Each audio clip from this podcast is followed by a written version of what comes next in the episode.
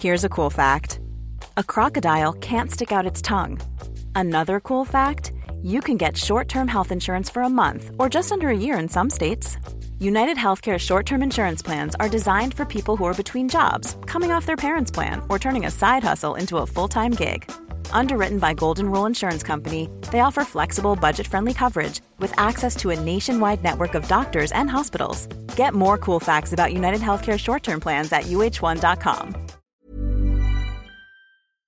Man blir ju väldigt känslomässigt fäst vid när man får eh, korrespondens. Det minns jag från den tiden. Man känner skuldkänslor gentemot saker som man kanske bara låter ligga. Jag minns man, vissa teckningar man fick som var verkligen så här, eh, eh jag tittar på dig i tv. Det kunde vara så enkla grejer.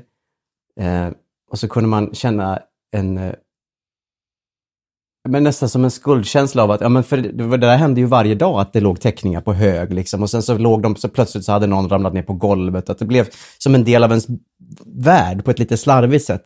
Och då minns jag hur jag kunde gå omkring och liksom säga förlåt, viska förlåt till de här teckningarna. Det här är ju förklaringen till varför alla vi jobbat med barnprogram. Vi känner attachment till toarullar och brev som barn har skrivit. Det är liksom, vi blir berörda på riktigt. Ja. Hej och välkommen till den här resan i minnen och nostalgi. Där barndom och tidig vuxendom möter nutid. I den här serien som har fyra delar så bjuder vi in er att återförenas med oss. Ylva Hellen, Sara Edvardsson, Johan Anderblad och mig, Henrik Ståhl. Som under några år i början av 2000-talet var omtyckta ansikten i barnprogrammet Bolibompa. Varje avsnitt är en fördjupning i en av oss och vi kommer att avslöja hemligheter, historier om utmaningar och framgångar och vad som egentligen hände under de här åren för så länge sedan. Så följ med oss när vi avslöjar berättelserna bakom allt du såg i rutan och som definierade både oss och de som tittade. Den här serien är för dig som växte upp med oss, Ylva, Johan, Sara och Henrik. Och nu är vuxen. Men som fortfarande håller fast vid kära minnen och nostalgiska känslor för just Bolibompa. Välkommen!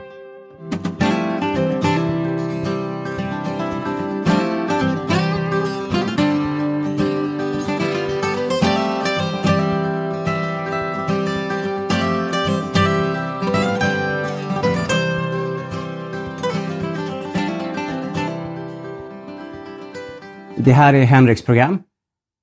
Tagning ett av ett. Varsågod. Tack. Ja. Jag, jag sitter, jag är Henrik och jag sitter här just nu i Ylva Hellens vardagsrum. Och det är första gången jag är här. Jag har varit i Ylva Hellens vardagsrum tusentals gånger känns det som, under alla möjliga olika typer av vansinniga sammanhang, men aldrig i det här vardagsrummet, för du bor i en annan lägenhet nu. Eh, och det är jag som sitter här med Ylva Hellen och Sara Edvardsson och Johan Anderblad som är gamla kära arbetskamrater ja. från förr. Och eh, idag ska vi prata om mig, ja. tänkte jag. Eh, jag heter Henrik Ståhl och jag försöker eh, nyansera mig och starta massa olika projekt för att jag helt enkelt tycker det är tråkigt att bara göra en sak. Jag gör ju annars bara Somna med Henrik som är min podcast för folk som har svårt att somna. Och jag eh, Tidigare har jag gjort så att varje gång jag fått en ny idé så har jag startat en ny podd eller en ny kanal i olika sociala medier och så har jag tänkt att nu ska jag börja med det här. Och sen så blir det så att jag orkar två, tre veckor och sen så går det inte längre och sen går jag runt med en stor tung tyngd över bröstet som säger varför fullföljer du inte de här projekten du sätter igång? Och då var det någon som sa till mig, varför tar du inte bara startar en podd, en podd där du lägger ut allt möjligt som du hittar på? Eh, bra idé, tänkte jag. Och eh, därför är vi här nu. Mm. ja. eh, eller egentligen är vi ju här nu därför att du och jag, Sara, eh, var ute och åt kreps, mm. som om det inte fanns någon morgondag. och ehm, pratade om att vi borde göra någonting ihop. Och på den vägen är det. Mm. Eh, jag är ju skådespelare. Ända sedan jag var, var liten så har jag drömt om att få vara en skådespelare, tror jag. Och jag sökte scenskolan och jag kom in på scenskolan. Och efter, under scenskolan så var jag eh, olycklig och ledsen för att jag gick i samma klass som stora mörka eh, krafter. Ja, just det. Mm. Um, nej, men vi kan säga, man kan säga så här, jag och Ola Rapace gick i samma klass på scenskolan till exempel. Ja, det, säger ju en del, ja, Mm. det säger ju en del om liksom, den spännvidden i vår grupp. Och eh, jag mådde väldigt dåligt på scenskolan. Under tiden som jag gick där och längtade bort och kände mig dålig så kom de från, en, från ett um, eh, litet independentbolag som heter SVT och skulle göra provfilmning för eh, ett sommarlovsmorgonprogram. Och det lät som en dröm för mig. Så jag gjorde audition och fick jobbet. Och åkte 1997, sommaren 97, till Kalmar och sände live mitt första tv-program som hette Salve. Och det var en, en, ett direktsänt med, program som utspelade sig på medeltiden. Och när jag var där och jobbade och hade så roligt tillsammans med några kompisar från scenskolan och några andra, så kom det dit en kvinna som var, då var chef på barn och ungdomsavdelningen på SVT i Stockholm. Och hon sa, vi gillar dig. Ring oss. Hon, hon menade ju sig själv, men eh, hon sa oss. Det finns ju överhuvudtaget en- en tendens på SVT när man pratar om saker som har med SVT att göra, att man säger vi. Har ni tänkt på det? Att när man pratar om sig själv så är det alltid utifrån kontexten gruppen, vi. Företaget. Ja, vi på SVT, man refererar gärna till, till, till ja, en projektledare som ofta refererade till att hon satte på sig olika hattar. Nu har jag ju SVT-hatten på mig, kunde hon säga. Vilket jag tycker är, är så himla absurt.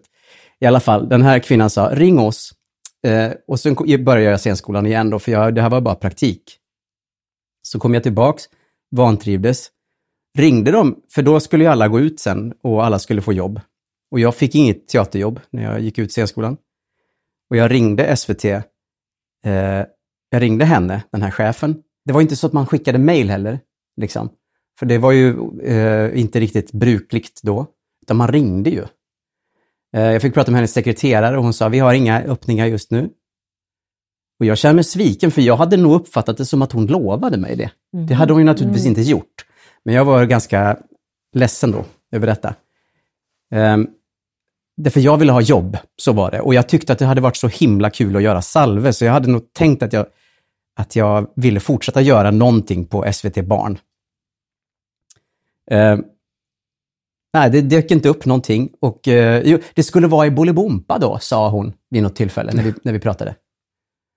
Ja, vad är det? Det visste jag ju inte ens vad det var för någonting. Så började jag kolla, jag minns att jag var hemma där sommaren 98, 97, 90, nej 98 måste jag Precis, jag vill ha en tidlinan här med Salve och scenskolan. Salve var 1997. Eh, 98 där gick jag ut scenskolan. Eh, och sen så var det den sommaren var jag hemma och ringde fram och tillbaks och då minns jag att jag tittade på dig Sara och Fredrik Berling när ni gjorde något teatergrej ihop. Just det. Eh, och jag kände att här är nog ändå ganska kul, tänkte jag. Det kan nog ändå bli rätt roligt. Eh, det känns levande och som att de får göra lite som de vill. Sant. Ja. Eh, så då började jag prata med, eh, SVT, eh, prata med SVT-chefen där, eller barn och ungdomschefen. Och det blev ingenting. Och jag blev mer och mer desperat och flyttade till Stockholm, var arbetslös. Bodde i Bagarmossen i andra hand hos en polare. Gick omkring där i Bagarmossen och tänkte att det är över för mig nu. Nu är det över. Jag hade den här stunden i ljuset när jag gjorde salver där. Nu är det över.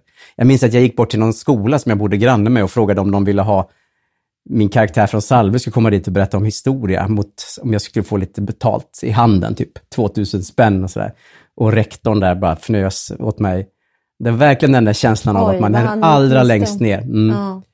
Och ehm, Mm. så en dag tittade jag på, jag fortsatte att titta på Bolibompa på kvällarna. Och så tänkte jag, jag, och jag drömde liksom om det där, fantiserade om det där. och så hade jag ett telefonmöte med den här chefen på barn och ungdom. Hon hade bestämt att hon skulle ringa mig. Vi hade bestämt att hon skulle ringa mig. Vi skulle prata om min framtid. Och jag bodde i Bagarmossen, jag hade ingen mobiltelefon utan hon ringde till den fasta telefonen. Och eh, vi pratade med varandra och hon sa, vi har ingenting till dig. Jag la på luren. Skulle lyfta igen för att jag skulle ringa någon annan. Eh, det blev något fel med telefonluren, varpå jag skrek KUK! Det högsta jag kunde i telefonluren.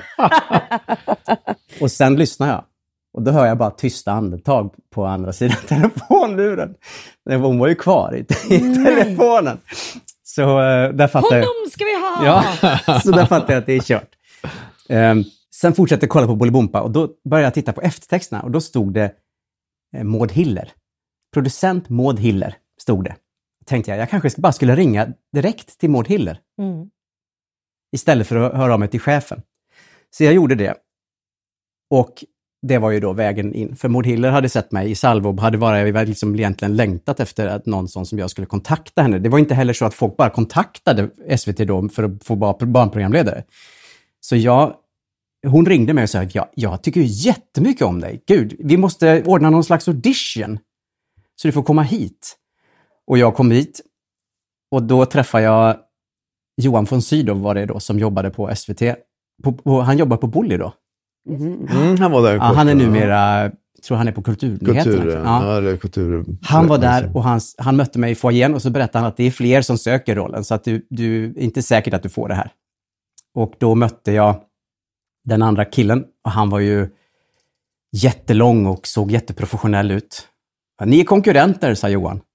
Jaha, sa jag. Och han har sen berättat för mig att han såg att det var jag och visste att det var kört, typ, och sånt där. Så, här, båda två, både han och jag tänkte, det här är kört.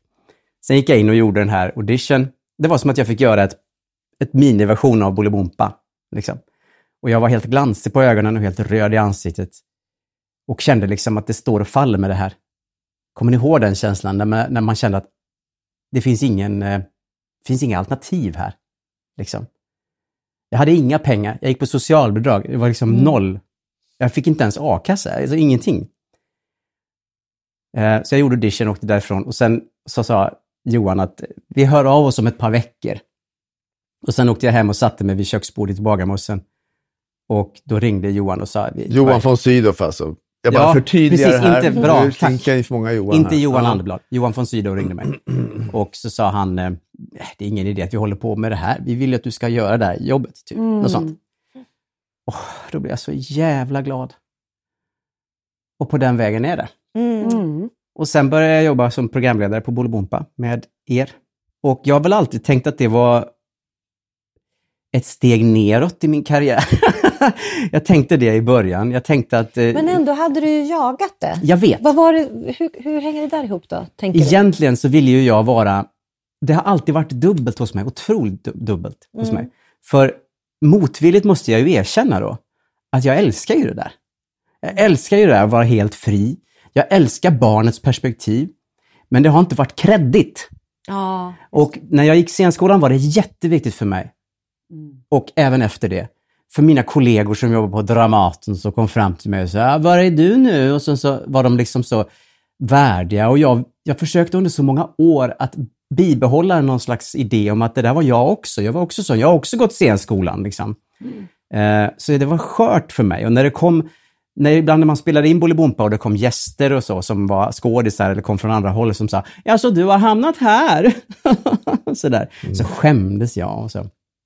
och det där skäms jag över idag och berätta över, om.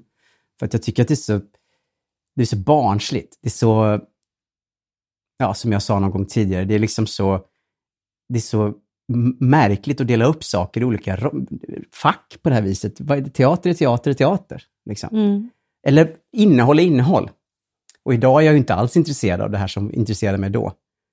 Att, att söka cred. Ja, credden är inte... vi, vi, jag vill bara vara tillfredsställd och lycklig liksom. Ja. Men det är Och väl den här nu- utanpå blicken man är så beroende av, utanpå Ja. blicken i det där st- stadiet som du var, du har gått ut scenskolan. Du, hur ser folk på mig? Att det är det som styr liksom, hela Ja. ens e- självuppfattning. Jag minns det var någon kollega från, eller en en kompis från scenskolan som sa, alltså det är ju kul det du gör, det är gulligt och viktigt och så, men det är ju inte teater.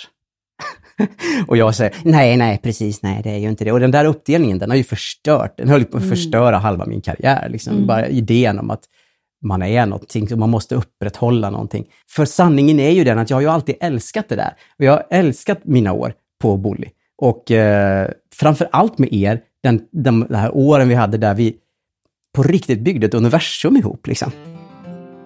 Vad, vad hände så, som gjorde att du förändrade den där synen på det? Jag tror att det är lite, dels att, att jag, eh, jag la ju av att dricka. Eh, för mig har det varit lite grann den här, eh, drickandet för mig har varit en, en gud det blir jättedjupt på en gång. Men alltså, det har varit en, ett sätt att bibehålla en bild av mig som jag har trott att jag har måste vara.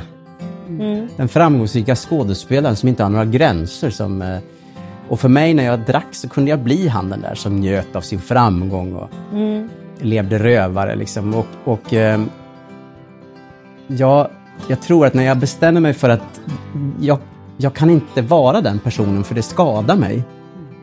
Då var det som att det där behovet dog ut. Det var väl en sju år sedan. Då kändes det plötsligt inte längre som att jag behövde revansch från åren som mobbad. Jag behövde inte revansch från åren där jag har känt mig som en udda fågel på, i kultur-Sverige. Jag, jag bara ville göra min grej. Men du, du, jag upplever ju att du har spelat teater också hela tiden och liksom drivit din skådespelarkarriär, om man får säga så.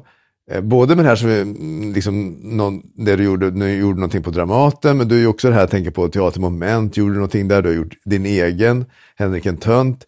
Var, var allt det här efter din Bolibomparti, eller Nej. gjorde det parallellt? Det var ju parallellt. Men det räckte inte till dig då tydligen. Liksom ändå, du hade ju ändå en skådespelar, Ja. skådespelarjobb också. För, Ja. för Bolibompa-jobbet har ju aldrig varit liksom heltid egentligen för någon av oss.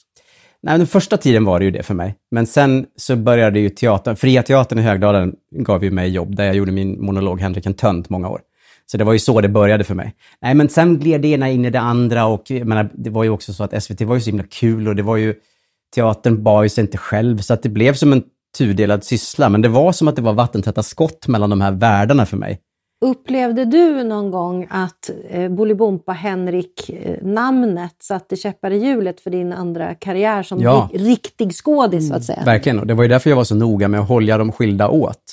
När jag var på Dramaten kunde ju folk komma fram till mig och säga ja så är du skådis och sådana saker. Och då, då på den tiden gjorde det ju jätteont. Ja. Ja. det var lite det här som man hör Inger Nilsson som spelar Pippi berätta om. Just, Just det där det. hur det har förstört hela hennes skådespelarkarriär för folk kan inte släppa att hon är Pippi. Eller Maria Johansson, Tjorven och så här, att de på något vis har levt hela sina liv i det. Och även om det inte var så att våra tv-karriärer kom igång i en tid långt efter liksom, 60-talet, så är det ändå lite så att det var fortfarande så styrt av vad gammal tv producerade. Att man, jag var ju Bolibompa Henrik liksom länge, länge, länge. Jag nådde någon typ av gräns där jag, någonstans i trakterna av när jag bestämde mig för att eh, berusade Henrik, är, han, finns in, han, han ska jag inte släppa fram mer. Eh, och då bestämde jag mig för det. Och det, det kan ju låta... När var det, Henrik? Vem? När var det? 2017 typ. Mm. Då bestämde jag mig för att eh, jag kan inte säga ja till alla sidor hos mig själv. Jag måste välja, lite som du sa Johan i, i programmet om dig. Så sa du att ehm, nej men nu är, gör jag det här då. Liksom. Mm. Man har den här stunden på jorden och jag kan inte säga ja till allt i mig. Det finns en bottenlös sida hos mig som vill riva upp himmel och jord och vara fullständigt fri och äga momentum och, och resa jorden runt och förverkliga sig själv i varenda liten impuls. Och så finns det andra delar av mig som vill vara hemma och meditera och eh, se gräset växa. Och jag måste välja. Jag måste välja. Jag kan inte leva båda de sidorna. Och den känslan återspeglas ju också lite i jobbet. Att ja, men jag tycker ju om det här. Mm. Liksom. Um, så det är, var väl någon slags mognad och den kom ju alldeles för sent och allt det där. Ehm, men det var, ju också, det var ju också den vevan jag startade Somna med Henrik, som ju verkligen förändrade mitt, liksom, mitt liv. Men när du Mm. slutar från, du har ju en liten dramatisk eh, avslutning på Bolibompa till skillnad mot oss andra. Ja, i och för sig Sara, men... med Fast jag har ju fortfarande inte slutat. Jag Nej, kvar, ja, men jag var på du, men det var du lite har drama lite... på vägen. Men... Ja, men du har ju lite jobbiga situationer med barnledigheten och den. Alltså, du Ja, har lite gud, sådana det har där. inte varit enkelt. Och, men- du Henrik sa ju liksom upp det och det var ett väldigt ståhej runt det där och liksom, Mm. du proklamerar verkligen för oss andra sådär nu, nu slutar jag. Vad var det som låg, låg bakom det då? Var det det här med att, nej, Nej, men det var faktiskt, alltså då, första gången, alltså jag har ju varit inne i två vändor i det där, i det där, i den där härvan. Men jag har, första gången var ju, då fick jag jobb på Dramaten och sen så var jag inte så intresserad av att vara programledare längre och då fick jag någon slags amnesti av eh, produktionen att jag skulle få vara med i era program. Jag fick komma in och vara gäst. För jag skulle ju jobba med riktig teater, inom citattecken. Så jag fick ju komma in och vara skådespelare i era projekt. Och det fick jag tillstånd av eh, producenten att göra. Eh, och sen efter det så sa producenten, när jag var klar på Dramaten, så sa eh, producenten att vi, vi, kan inte fortsätta så här, utan nu måste du säga ja eller nej. Vill du vara här eller inte? Och det var väl en ganska rättvis fråga. Och då gick jag och bad om råd hos en massa människor. Många sa, säg aldrig upp dig, är du dum i huvudet? Men jag kände liksom, och jag hade också lite förhoppning om att jag skulle få fortsätta på Dramaten, något som sen skulle visa sig vara dumt. Men då eh, tänkte jag att, nej men jag måste ändå, jag måste nog ändå välja, säga nej till detta. Ja, för du sa ju inte upp det. Du hade ju inget... Eller Nej, jag bröt ett avtal. Du hade väl också bara avtal en säsong i taget? Ja, ja, ja, nej, nej. Du jag- valde att inte fortsätta? Jag valde att inte förnya mitt kontrakt. Så kan vi säga. ja. Ja, så det Mm. var inte som att jag, att jag sa hit Nej, men det inte var längre. ingen- Nej. Nej. Ingen fast Nej. anställning sådär, men Så det var första gången. Eh, och då ångrar, sen ångrar jag mig ganska direkt därför att jag blev ju arbetslös. Då, otroligt arbetslös. och eh, typiskt. jag minns att jag skulle hem till dig Sara någon gång. Vi, skulle hålla, vi höll på med något scenprojekt, men det var kanske med ert band Vilda Basiller eller någonting. Mm. Och att jag satt på T-centralen. Jag vet inte varför jag satt på T-centralen, men jag skulle ju hem till er. Och eh, vänta på något tåg. Jag, jag kommer inte ens ihåg. Jag hade alltså inte tio spänn ens Mm. att köpa kaffe för. Alltså jag hade inga pengar alls. Och så gick det förbi människor och jag hörde dem viska. Det är ju han, det är han eh, Bolibompa. Mm. Kontrasten. Ja, kontrasten i Ja. att jag är praktiskt taget på gatan nu. Liksom. Ja. Eh, Inga att, jobb och inga pengar. Inga jobb, inga pengar, wow, ingenting. Kolla. Kolla, där är han, kändisen. Liksom. Eh, otroligt märklig känsla det var. Och sen fick jag ju då ett litet tv-jobb som hette TV-huset. Där jag gjorde min karaktär Faster Asta, fast för vuxna. Just. Fast för barn, Det fast för vuxna. det. Och, eh, Det var något kvällsunderhållning, Ja. alltså en stor... Und, eh, här Ja. söndagsöppet Ja, lite typ. sådär. Liksom. Ja. och då fick jag, för det fick jag 2000 kronor, alltså som lön, Mm. eh, per avsnitt. det är alltså li- väldigt lite pengar. Mm. Väldigt, väldigt lite pengar. men, men berätta mer om faster Asta. Hur dök hon upp i Bolibompa, före eller efter? Nej, fast Rasta hade ju dykt upp i Bolibompa. Ja, det var, där började hon? Ja. Ja, okej. Och jag kommer inte ihåg, men det var ju Henriks faster som då kom in och var någon typ av antagonist. Som kom in och skällde på honom och låste in Väldigt rolig minns Ja, jag. rolig. Och, Var det då du körde med split screen och spelade med dig själv? ja, det gjorde jag. Jag s- intervjuade mig själv. Och ehm, hon ringde också. Jag spelade in mig själv i förskott. I, för, I förväg och ringde, spelade upp det och så hade te- fejkade telefonsamtal med mig själv. Just det. Fast Rasta var ju en person som låste in Henrik så han var sen ibland till sändningarna och så. Och hon var ju en sån här karaktär som pratar så här och hon, har ju, hon är ju en kopia av, hon låter ju som min mormor. Mm. Det är ju fast Rasta då. Ja, ja, så sa alltid mormor när vi pratade telefon. Ja. Och folk tyckte det var jätteroligt. Men hon var ju också en eh, eh, väldigt utskälld person då. Och jag blev ju också eh, både mordhotad och hotad med eh, eh, olika typer av bojkotter och en massa olika saker. The fuck? Var det när det var i Bolibompa eller i det andra? Både och. Ja. Jag Eh, älskade Faster Asta och hennes ja. frisyr. hon fick en egen brevlåda i Bolibompa-studion, Ja, det jag. hade hon. För att det kom så mycket post till bara fast Rasta. Ja, Hon var, jag, jag, har, åh, jag har roliga bilder med henne. Hon var fantastisk. Men vad, vad, du måste förklara det här. Vadå mordhot? Jag fattar ingenting. Du har skaffat dig en fiende. Eh, Sådana brev. Ja, det var för att jag klädde ut mig till tjej i ett barnprogram. Ja. Vi hade inte nått längre än så och jag menar, det, jag tycker också det blir på något vis kusligt i dagens debatt när eh, människor, eh, det här med att drag queens inte får läsa sagor för barn och hela den debatten. Jag tycker det är intressant hur det på något vis inte har hänt någonting. Nej. Och det här var alltså 2004, kan ha varit så. Sen ringde Sara Edvardsson till mig en dag och sa, kan inte vi ses? Jag har fått i uppdrag av SVT att göra en jätterolig, eh, göra en ny serie. Vill du komma hit hem till, till oss och prata om detta? Så då åkte jag hem till er Mm. och pratade och då presenterade du idén om att göra något på Stål-Henrik och Supersnälla Silversara, som ju hade varit med i Bolibompa flera gånger. Mm. ja, på den vägen är det ju kan man ju säga. Ja. Mm. Och så många skratt senare sitter vi här.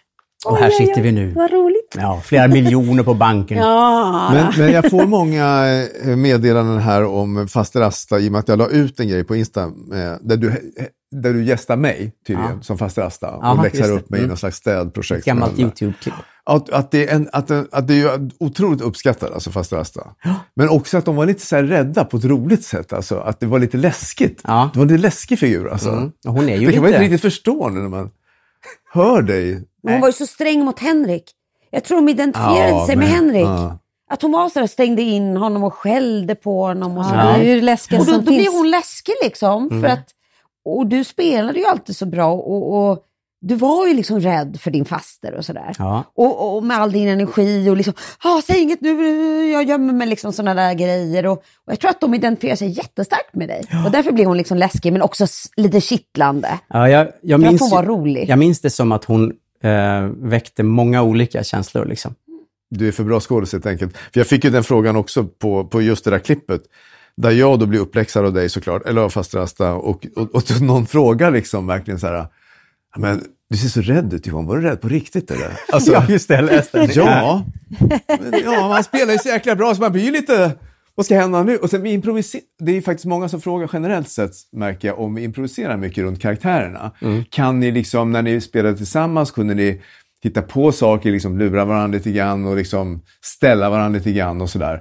Och eh, som jag minns det, visst vi hade manus, men visst hände det grejer runt omkring. Ja, jag inte minns minst inte. när du var inblandad. Ja, alltså. jag minns ju inte att jag Eh, följde och med manus. faster Asta känns ju verkligen som en sån figur som man hade ingen aning. Det var lite grann, okej du ska komma in och styra upp städningen.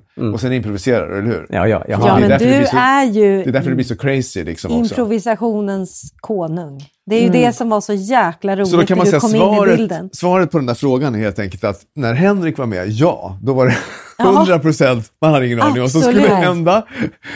Jag Och, tror att det var eh, det som var lite kul med Bolle-åren också. Ja. Att jag fick ju... Jag, jag, och det var ju orättvist, för vi var ju inte alla så fria, men jag fick verkligen vara fri. Och det var fantastiskt. Det var verkligen fantastiskt. Att, och, och, och jag fick hela tiden känslan av att jag var betrodd och sådär. Ja. De första åren, ska jag säga. Det var liksom en väldigt fin, öppen känsla av att men det här kan ju Henrik göra, eller kanske det här kan Henrik göra. Och det är ju egentligen varje skådespelares dröm. Ja, men det är ju får- därför jag också trivdes, för att det Ja. var på det där sättet. Att vi, liksom fick, vi fick verkligen skapa Ja. och var så otroligt kreativa. Och med dig i rummet så var det ju aldrig, man visste aldrig riktigt vad som skulle hända. Och jag kände, jag minns liksom också känslan av att vara lite så här äh, på tå, för att du har den där, äh, i blicken så har du en, en liten en liten räv bakom örat, kallas det så? Kan man ha det i blicken, en räv bakom örat? och, som var så jäkla häftig att få vara med och uppleva. När vi, det- var verkligen lustfyllt som en lek när vi fick göra saker och det var mycket på grund av din, för att du är så duktig på att improvisera och så. Du, jag bara tänker på den här faster Asta. Har du gjort henne något mer? Eller var det, liksom, var det bara då? Eller har du Nej, tagit hon lever ju kvar i min... I min på, på mitt eh, online-innehåll lever ju Det Faster Asta kvar, fast hon heter ju inte Faster Asta då. Hon är ju bara en kvinnoröst som finns med i mina klipp på Ja, just det. in- Instagram Ja, just det, och det har TikTok. jag hört. Men Ja. det är inte så här läge att börja, börja ta upp och göra en grej. Alltså, hon är så sjukt rolig. Alltså jag har ju aldrig riktigt egentligen, det här är ju, det som vi gör nu, det är ju första gången jag närmar mig något jag har gjort tidigare. Liksom. Mm. Ja. Jag, jag har ju aldrig tyckt om att hålla på och rota i gamla grejer och så. Och när folk frågar om du och jag Sara ska göra Supersnälla Silversara Stål-Henrik igen, eller du och jag Ylva ska göra Pomos piano eller något liknande, liksom, så har jag alltid känt att men det var ju då. Ja, Man kan fortsätta göra saker. Men ja, jag. som du läm- det du har lämnat efter dig, det är liksom så starka avtryck, tycker jag. Jag menar, det handlar ju om Stål-Henrik, men eh, som vi har jobbat ihop, alltså i Pomos piano till exempel, de som minns det, och så, det var ändå tre säsonger gånger 12 program. Mm. 30 minuters program liksom. Det är 36 halvtimme. Blir det? Ja. Ja, du har gjort otroligt mycket. Ja, men, men, alltså, och om. det, Ja. Hickan, du, du, du har gjort karaktärer som jag liksom hör i mitt huvud. Som är eh, galna, hon är vansinnig fast Rasta. Eh, Stål-Henrik som är så jävla rolig och liksom, du har, du, har det, du har funny bones, men också det här otroliga allvaret. Som jag eh, verkligen älskar hos dig. Alltså, som är helt fantastisk. Att du kan vara så här, kasta mellan det jätteroliga, helt kn- knasiga, liksom, skruvade, räven bakom örat och samtidigt bara gå ner i, liksom, verkligen ut i rymden. Eller ner i ja. mörkret och se vad finns det där. Och nu stannar vi upp och tittar liksom noga. Och det är det som jag tycker du, du, du är liksom, det är magi tycker jag.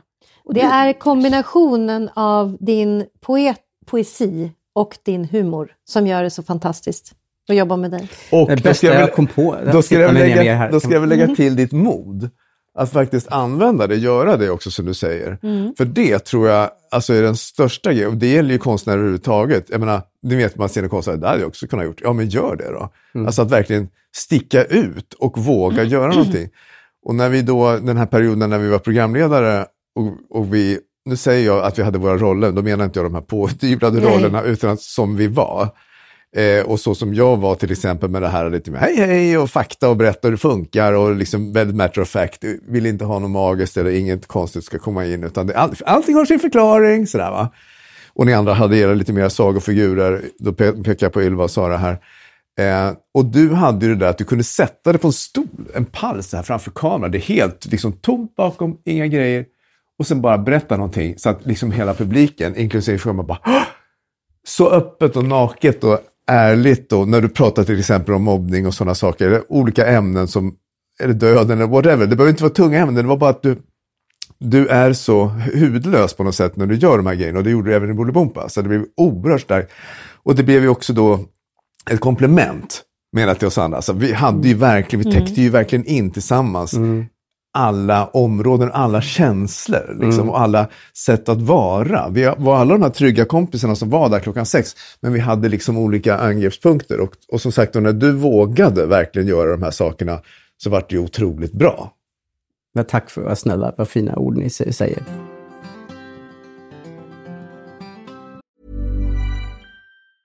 Mom deserves the best, and there's no better place to shop for Mother's Day than Whole Foods Market. They're your destination for unbeatable savings, from premium gifts to show-stopping flowers and irresistible desserts. Start by saving 33% with Prime on all body care and candles. Then get a 15-stem bunch of tulips for just $9.99 each with Prime. Round out Mom's menu with festive rosé, irresistible berry chantilly cake, and more special treats. Come celebrate Mother's Day at Whole Foods Market. Konkret fråga här som, Mm. som jag har, vet, men jag tänker att det kan vara spännande för folk att höra. Mm. Det var ju hur du kom på din andra karaktär, Stål-Henrik. Hur gick det till? Jag var ju avundsjuk på dig, Sara, för att du hade en karaktär. Jag ville ju också ha en karaktär, för Supersnälla Silver-Sara fick ju väldigt snabbt lite momentum i tv. Folk tyckte om det och ville se mer av det och så. Det kom brev och teckningar. Och jag tänkte länge att det där vill ju jag också prova. Och då var det någon som hade skrivit ett brev. Alltså barn skickade ju in massa teckningar och då var det någon som hade skickat in en A4 med, skrivit med en krita typ, Vem är Stål-Henrik? Det visste ju inte jag vem det var. Nej. Eh, Men då, då slog det mig att det här var ett tillfälle att hitta på en figur eftersom jag heter Henrik Ståhl, att det vore bara perfekt ju egentligen. Eh, Jag tror inte, jag har inga minnen av att någon har dragit den parallellen tidigare i mitt liv eller så. Att Nej. jag skulle Ganska kunna- fantastiskt. Ja, det är lite det. som Ja. historien med är pipen, Johan. När du faktiskt inte vet vad pip bara dök upp hemma hos dig en vacker dag så tog du med den till studion. Du har ju ingen aning om var den kom. Det här kommer också så lite som en liten present till dig, Ja. helt magiskt. Ja. Du, hallå? Vem är Stål-Henrik? Har du tänkt på det? Och då tog jag Vänd med på dina den, namn bara, så Ja. händer det magi. Ja, men Hela ditt liv har du hetat. Henrik Ståhl. för jag har ju hört Fenrik Ståhl hela mitt liv, ända sedan jag var liten innan jag visste vem Runberg var och så. Men däremot eh, aldrig Stål-Henrik. Och då så tog jag med det där brevet i ett program och läste upp. Jag har fått ett brev här, vem är Stål-Henrik? Det vet väl inte jag? Och så reagerade jag väldigt defensivt. Jag ska gå, bara gå på toaletten. Så gick jag ur bild. Och så kom ju Stål-Henrik in då. Nej, vad kul. Och vad hade du på dig då? Då hade jag på mig, då hade jag gått ner i kostymförrådet så hade jag på mig en orange Ja, just det. eh, vägarbetaroverall typ. Eh, och en blå tengilmantel av något slag. Och en, en sån hjälm som de hade i Bröderna Lejonhjärta med sån eh, lång, vad kallar man det för, remsa som går ner framför näsan. En tengilhjälm liksom. Och eh, typ ett snickarbälte. Och gummihandskar, hade du inte det? Gummihandskar ja. Ja. Tror jag. mm, Typ tjocka. diskhandskar. Ja, Det här har tjocka, jag tjocka en bild diskhandskar. på, den ska jag lägga ut. Och så Ja, ska ni få också se allihopa hur den ser ut. Ehm, Alltså det var första gången och då minns jag att alla skrattade så här jätte, jättehögt. Eh, för jag höll på med något om eh, tubsocker. Alltså, eh, Just det. jag luktade på tubsocker. En riktig kör, en riktig kör. Jag äter, ja, ja, tubsocker. Någonting. Och att det var, det var eh, jättekul tyckte vi i redaktionen. Jätte, jätteroligt. Och sen började vi ju använda oss av det. Det finns ju en Stålhänrik ska klä granen med Sara eller någonting. Mm. Och ska hänga tubsocker i granen. Ja, så. i granen. Och när jag tittar på det, det är för jävla dåligt alltså. När man tittar på det. det var, han var ju inte klar, han var ju inte färdig, karaktären. Nej, det var ett frö. Det har tagit jäkligt lång tid tycker jag att bygga karaktärer. Det tar ett tag alltså, innan de blir på riktigt. Mm. Eh, först är de ju bara em- embryon och det är ju bara fantastiskt att folk ser och har märkt det. För det som vi sen gjorde i serien, du och jag Sara, där är ju en karaktär på riktigt liksom. Mm. Men att det tar tid. Det tar tid att bygga och den tiden har man ju sällan. Och göra riktigt unika grejer. Mm. Jag tror att en del av den där friheten som vi hade i Bully har ju också gett möjlighet att få bygga saker som är unika. Som Stål-Henrik eller, eller Supersura Sunksara eller, liksom, eller, menar, eller som eh, karaktärer som på något vis inte bara liknar någon annan eller bara är roliga automatiskt. Vi fick ju flera säsonger på oss att bygga karaktärer. Ja visst. Egentligen, ja, ja. innan det skulle göras en Mm, de tv-serie får i det här mogna och fallet. ni hittar olika Ja, lager i dem. Och... Hur, eh, hur minns ni, när vi träffades, vi, alltså vi fyra, hur minns ni Henrik, första mötet? Eh, jag, jag, jag kommer ju inte ihåg riktigt första mötet. Eh, Du är en av de roligaste människorna jag, jag känner. Alltså. Det förstod jag ju snabbt. Du har fått mig att skratta alltid. Och då när jag var helt ny och helt grön och hade ju ingen, jag hade ju inga skådespelarambitioner eh, eller något sånt där. Utan fick det här jobbet på helt andra grunder. Eh, och var liksom lite eh, van och, och um, men jag är väldigt spontan så som person, men nu skulle jag plötsligt gå in i en situation där jag skulle liksom så här, nu ska du in och du har den här repliken och så här. Och jag, jag var inte helt bekväm med det, liksom. det, det tog lite tid för mig. Och då var det ju framförallt en gång vi skulle ut och jag kommer ihåg det, vi skulle åka ut med Sommarbolibompa, vi hade fått en bil. Bolibompa, Sommarbolibompa. Och så skulle vi göra en trailer och, och Johan står vid motorhuven och skulle säga något så här, Åh, snart så kommer vi igång med motorn här. Och sen eh, skuttar Sara in och säger något liksom till kameran så här att åh vilken härlig sommar vi ska ha. Och sen var det jag som skulle springa in och jag minns att jag stod och höll en, en badboll så här lite spänd liksom. Och, Henrik, och jag stod liksom utanför bild och Henrik stod bakom någon pelare och han skulle komma in efter mig och liksom köra punchlinen på slutet och vara liksom rolig då. Och jag hade liksom nummer tre, det var jag. Och då när jag liksom precis ska kasta mig ut där med bollen och Sara har sagt sitt, då, då hör jag liksom hur Henrik väser så här, inte nu! och jag bara, ah, okej, okej. Och då hör man en producent säga, ja nu skulle ju Ylva kommit in här. Och det där har vi skojat om Henrik sen dess. Det är ju så roligt för att du är ju inte sån någonstans. Du är liksom, Fast jo, det är Fast väl... just mot mig, att du ville regissera mig lite. Jag tror att du blev glad att det kom någon efter dig som du kunde bossa lite på. Ja, jag kanske. hade ju bossat och Johan och jag hade Nej, men, bossat. men Sara var ju liksom rockstjärnan och Johan var ju liksom den levande legenden som hade gjort det här liksom minst tio år och visste precis vad han skulle göra. Men han är ju o... han- flyttar ju inte på sig, han gör ju det han ska på något vis. Och sen så kom, kom du in och då tror jag att det var skönt för dig. Att det kom någon som var grön och som inte visste så mycket. Och då kunde du lite så här regissera mig. Ja, du, du ville ju gärna säga det någon annan gång också. Ehm, du gjorde det några gånger. Minns du det här Henrik? Ja, ja. Eh, Vi har ju skojat om det här i många år. Jag- Men, men, jag, men jag... jag eh, nej, jag tror inte att jag ville... Men, men jag tror att jag kände mig... Eh, Jag tror du ville hjälpa mig faktiskt. Helt nej, ärligt. ja, kanske. Men jag, också att jag var mån om att det skulle... Alltså, eh, du var ju så, du var ju så jävla grön liksom. att jag Du ville... ville att det skulle bli bra. Ja, men jag Ja, ville väl det. Och, och, och sen så kände jag mig så jävla trygg då, för jag var ju så, var ju så, jag var Ah. så trygg och fick sånt svängrum. Mm. Men jag har bitit mig i läppen många gånger på kvällarna när jag har legat hemma och tänkt, och det var ju en annan gång också som vi pratade om, att när, jag, när du bara fick nog av mig därför jag höll på att peta i din prestation och du bara “du är inte min jävla regissör!” och, då, och då hade vi liksom en regissör som stod och tittade på från håll och bara “vad bråkar ni om? Eh, Får, kan ni släppa in mig?” Nu får jag berätta. Mm. Nu får jag berätta. Jo, jag hade ju jobbat på Bolibompa redan kanske ett år innan du Henrik började. Kan det stämma? Jag började ni- Mm. Ja, det stämmer bra. Och jag var lite så här, eh, ja men jag hade börjat bli inkörd och så med det jag gjorde och eh, hade väl Ja, jag minns när du klev in där och du, vi skulle bli presenterade för varandra. Det var i köket på Bolibompa. Och eh, du var jättesöt. Och du var lite blyg. Och jag, då var det någon som, som liksom, eh, eh, förklarade vem du var och jag kände bara, åh herregud, här kommer det någon, en riktig skådis. och jag kände mig så här, shit, hur ska det här gå? Eh, Jag, jag, jag kommer inte ihåg exakt tankarna, men, men det jag minns här efteråt är väl en, liksom, själva kärnan av det. Att jag tänkte, nu kommer en riktig skådis. Och jag är ju inte det på riktigt. Nu kommer liksom min fake på något sätt avslöjas här. För du kom ju direkt från scenskolan och så hade du gjort Salve också. Jag var ju för sig helt ointresserad av barnkultur så jag hade inte tittat på Salve. Men jag, tyckte, jag, jag visste ändå här kommer en riktig kille, liksom, en riktig skådis. Och sen var det väl först, jag tror det var första inspelningen, jag är inte hundra på det.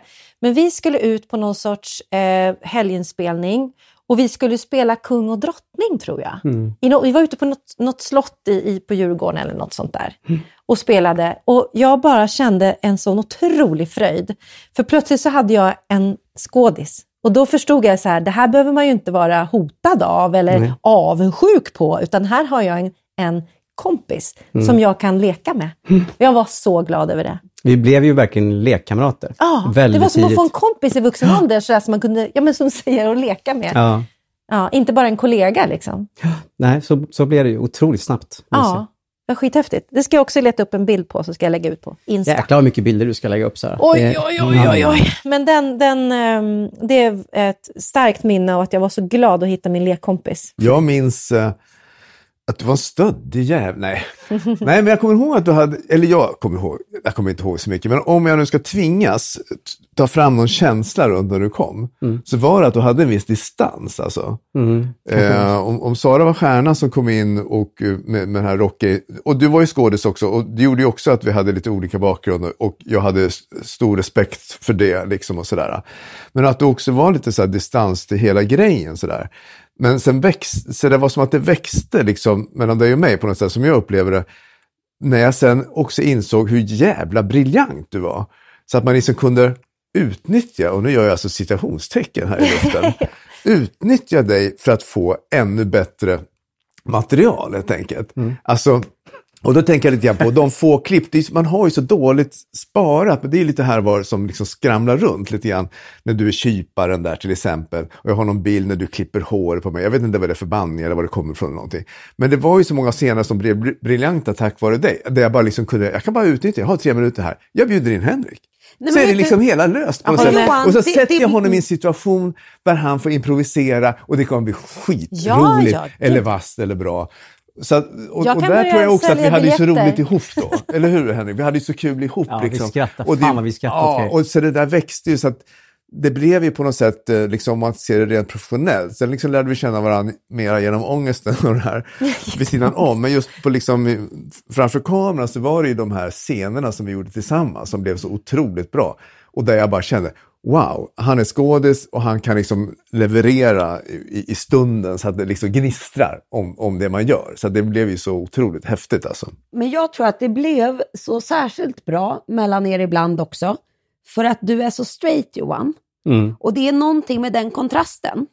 Ni går inte upp i samma eller någonting, utan det blir något jäkligt extremt komiskt med liksom Henrik bara liksom kan flippa som han gör liksom och bara kreera. Och sen så är du bara liksom Seinfeld på något sätt. Mm, ja, Det är liksom, du, Kramer är ju skitjobbig om man inte har en Seinfeld. Alltså det är något med det här och att Eller just George, er två, ja. eller George för den delen, eller vem som helst, men alltså ni två, just de där blev extremt roliga också tack vare just hur du är. Kombinationen är ju väldigt kul liksom. Men du trivs väl, alltså din Somna med Henrik-podd, som säkert jättemånga har eh, lyssnat på, den måste du, är det, är det roligt att göra? För det, det låter som att du älskar det du gör när man lyssnar på den. Och det känns verkligen genuint och att det här är, Ja, ja. visst är det kul? Det är det bästa jobb jag haft. Eller hur? Ja. Det måste vara fantastiskt. Just, du är ensam, ja, men du har ju, hur, hur många lyssnare har du varje episod? 150 000? Ja, det är Typ. runt 150 000. Ja. Det är 150 000 människor som är dina bästa vänner som lyssnar på varje ord du säger. Alltså, det är få förunnat. ja Men det är något annat. Jag förstår Jo, det. men jag, jag, det är ju det bästa som har hänt. Det är det verkligen. Men jag, jag, jag har sagt det, tror jag, förut, att jag, jag tror inte att Sonja med Henrik hade varit samma levebröd för mig om jag inte hade gjort de här tv-jobben innan. Nej. Allting leder ju Allting till sitter nästa- ihop. Allting Allting sitter Ja. har ihop. ett värde. Ja. Verkligen. Och är det någonting jag ångrar i mitt liv så är det att jag i början var så inställd på att det skulle bli något annat av mig. Det är jag Mm. ledsen över, att jag inte förrän detta insåg att jag räcker. Mm. Jag räcker som jag är. Det var det. Tack för att du har lyssnat. Har du några frågor till eller om någon av oss som var med i det här avsnittet så är det bara att skriva till oss var som helst i sociala medier för vi finns alla, typ nästan överallt. Det här det var mitt avsnitt och det var faktiskt jättesvårt att klippa för man blir ju helt blind när man eh, sitter och lyssnar på sin egen röst. Att avgöra vad som ska vara med eller inte.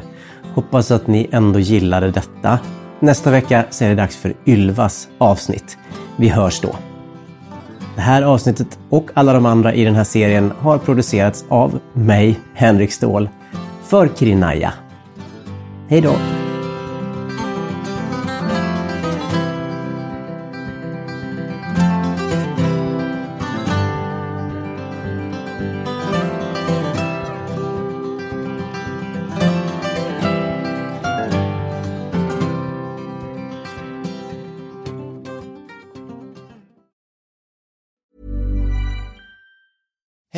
It's Danny Pellegrino from Everything Iconic. Ready to upgrade your style game without blowing your budget? Check out Quince. They've got all the good stuff shirts and polos, activewear, and fine leather goods, all at 50 to 80% less than other high end brands. And the best part? They're all about safe, ethical, and responsible manufacturing. Get that luxury vibe without the luxury price tag. Hit up quince.com slash upgrade for free shipping and 365 day returns on your next order. That's quince.com slash upgrade.